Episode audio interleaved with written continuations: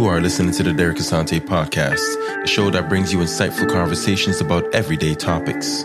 We just aim to keep the discussion above the average. Our guests are the ones bringing the social proof to the conversation. Let's get into it. Welcome back. Welcome back. Listen, we're back with another episode, and um, this one is a special one.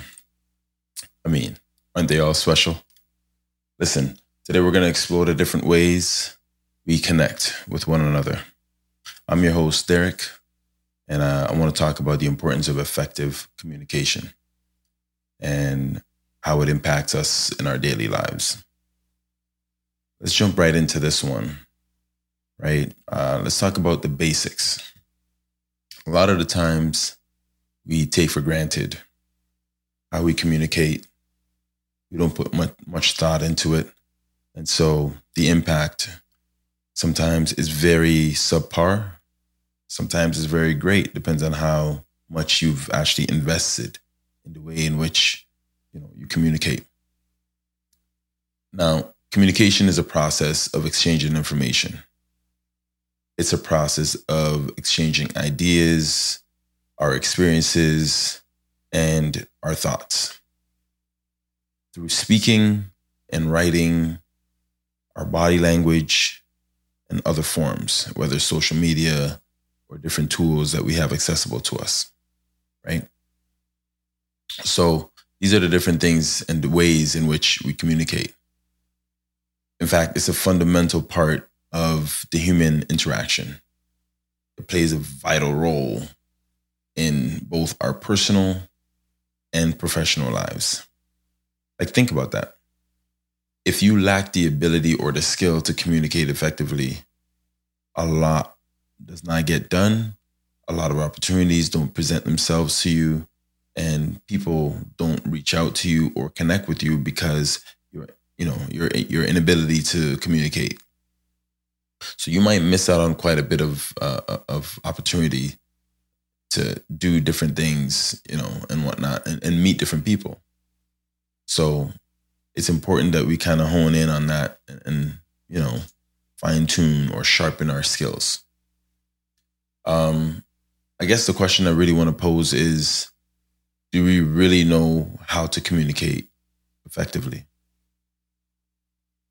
That's something for you to consider. I want you to ask yourself that. How well do you think you communicate and how effective you think your approach to communication is? And do you get through to people? Do people understand you when you are presenting new ideas or information?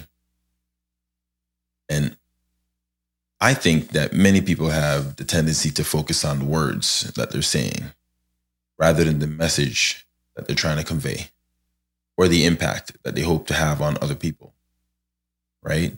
Or how effective, you know, um, their delivery is of that message, right? And is it getting through to people the way that they intended it to? Or is it falling short?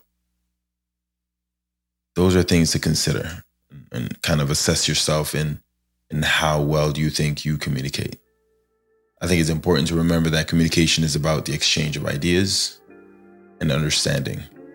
It's not just about the words that we use. It can't be, because that's that's very limiting. Right? Study has shown that communication um, it's a higher percentage. I can't remember. I believe it's 70% body language. So the messaging and the the interpretation, the, your eyes and your body and your hands give off gives a lot more information to the listener or the receiver of that that message than what you think you're giving off.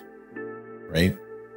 It's it's about learning and it's also about the willingness to grow out of discomfort as well as comfort. Right? You've heard me say it many times. You have to get uncomfortable in order to really achieve that success or, or to become comfortable with who you are. But first, you have to become uncomfortable. And that's where growth happens, right? It's not limited to to speaking or writing. It's also not limited to nonverbal communication, such as body language and the tone of your voice. And, and how active are you as a listener? Right? These components are also effective components of communication. Like if you think about it, we speak, someone listens, but how we speak to someone, the tone in which that we use is going to determine whether they're willing to accept, receive, and process the information that we just delivered. Now, if I'm speaking to you in a tone that makes you feel this big as opposed to this big, your response to me is going to vary. Right? So we have to consider all these things. We can't just say because I, you know, I'm, I'm spewing out all these facts, therefore I'm right.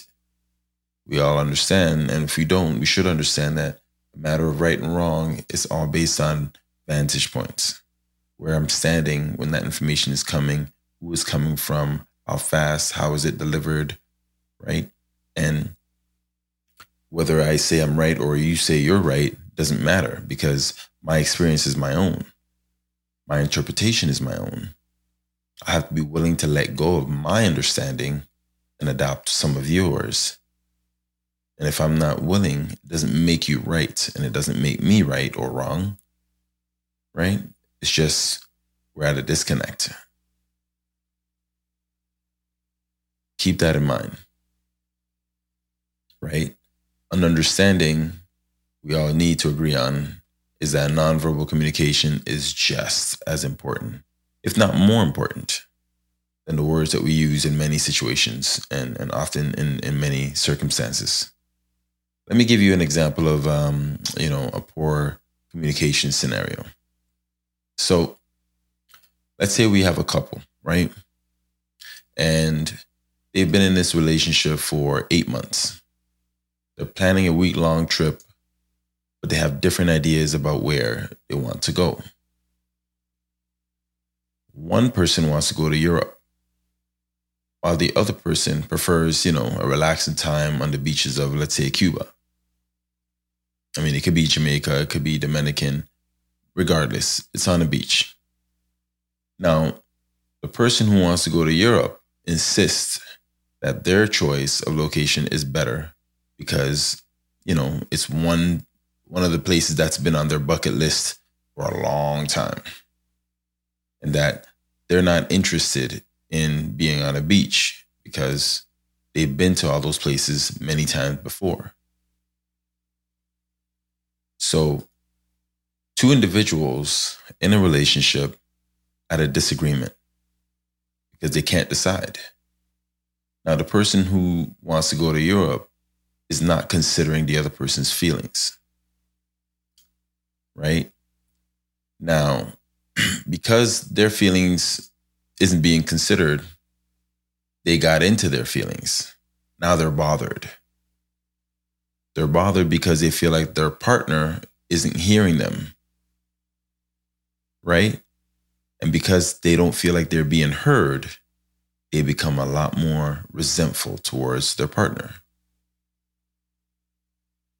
Now, you know, this person's voice is not being heard. They feel like they're being dominated in this situation as far as decision making. So, because they're not being heard, guess what they do? They withdraw from the conversation and decides not to go on the trip.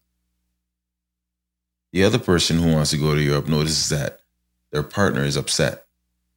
They become frustrated with them because of their lack of participation in the entire conversation. They both feel like the other person is being unreasonable and they stop speaking. As a result, the relationship suffers. How many of you have been in this situation before? Right?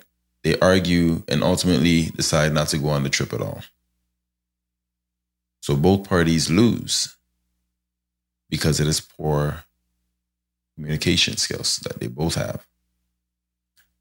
Neither one of them was open to the other's suggestion. They weren't listening, not actively anyway.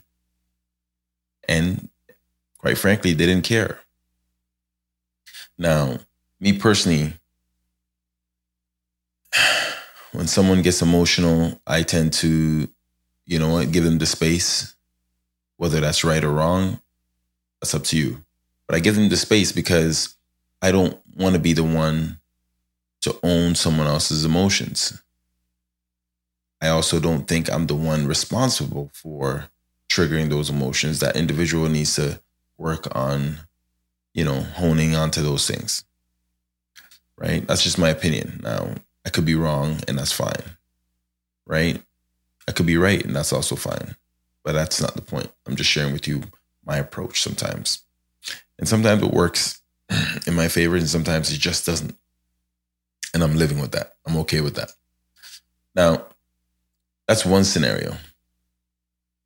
Let me share with you another scenario that might have a better outcome, right? So, the same couple, same situation. Now, instead of dismissing each other's ideas, they take the time to listen and understand the other's perspectives. Because by doing that, you might actually be able to come up with a, um, a solution that benefits both parties.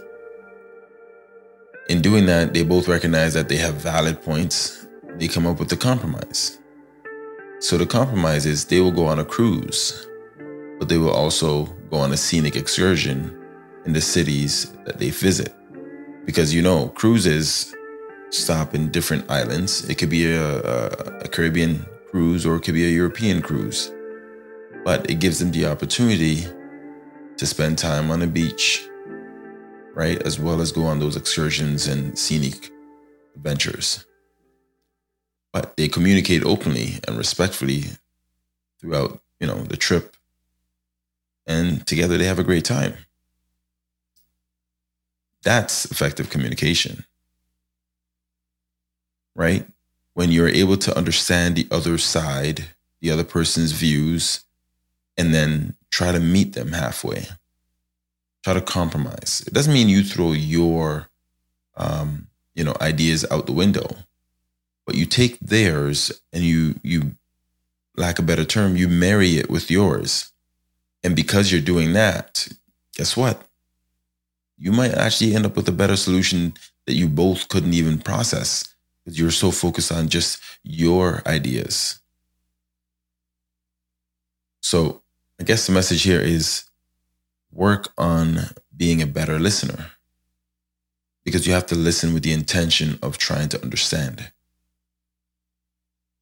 Don't listen with the intention of having a rebuttal. It's just to understand, right? And that might help. So, something to keep that in mind. Now, oftentimes there are challenges, right? I mean, I just gave you two scenarios and you saw what the challenge was with that scenario. So, um, communication, even though it's fundamental, right, of our interactions, it can be challenging. And we know that, right? We know that. From misunderstandings to miscommunications to passion to frustration to yelling to not speaking, um, emotions to deflection, there are many obstacles that can get in the way of effective communication. Now, one of the biggest challenges is the ability to actively listen, right? You heard me mention it before, but many people are so focused on what they want to say next rather than truly hearing and understanding what the other person is saying. That they, they miss their opportunity to, to, you know, hit the mark, right? Another challenge is is being able to communicate effectively in a diverse society. Now, oftentimes when people speak about diversity, we we refer to the color of our skin, the hues of our complexions, um, our ethnicity, our gender, and, and all these things. But that's not enough, right? Twin siblings can be extremely diverse based on just their interests, right? The things that make them tick internally. So we need to look at diversity a little differently, but that's for another episode. it's important to be aware of cultural differences, right? And to adapt our communication style accordingly. Some people don't make eye contact when they communicate with others due to cultural, right? Customs. So we need to be aware of these things so we don't offend somebody or dismiss someone's views or opinions on, on certain things because they may not be communicating the way that we are accustomed to.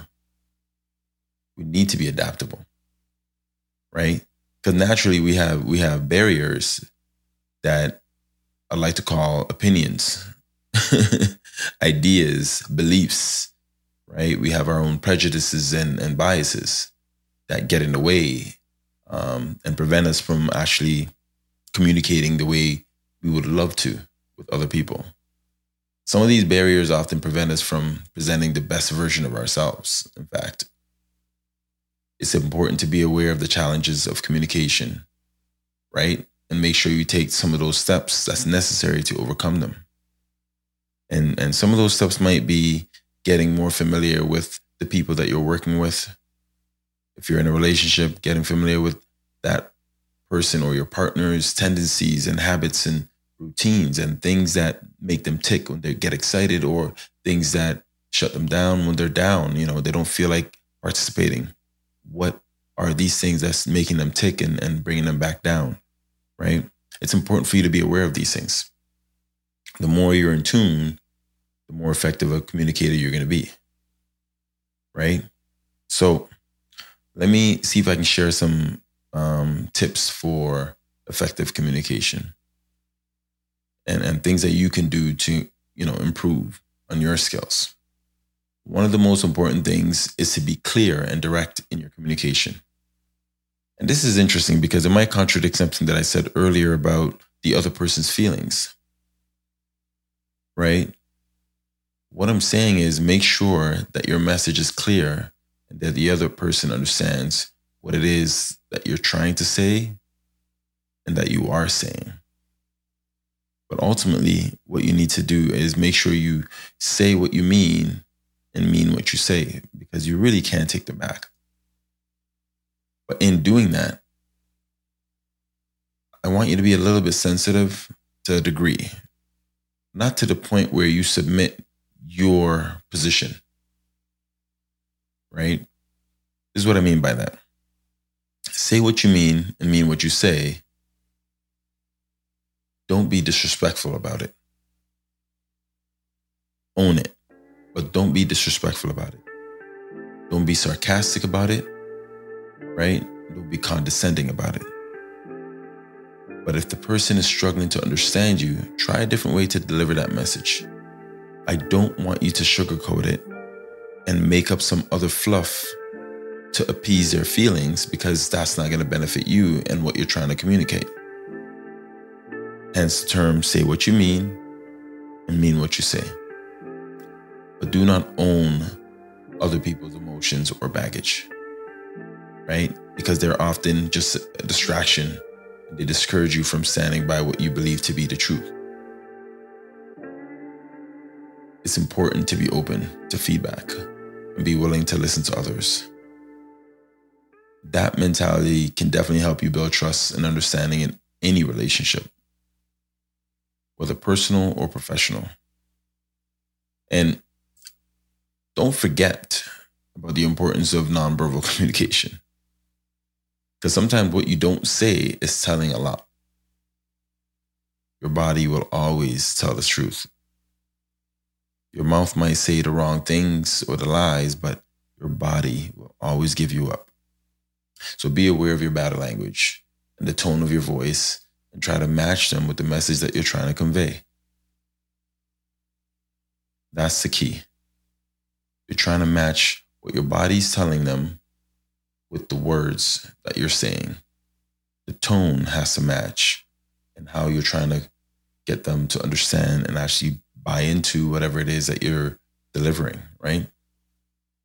So remember this Effective communication is essential for building and maintaining relationships, both personal and professional.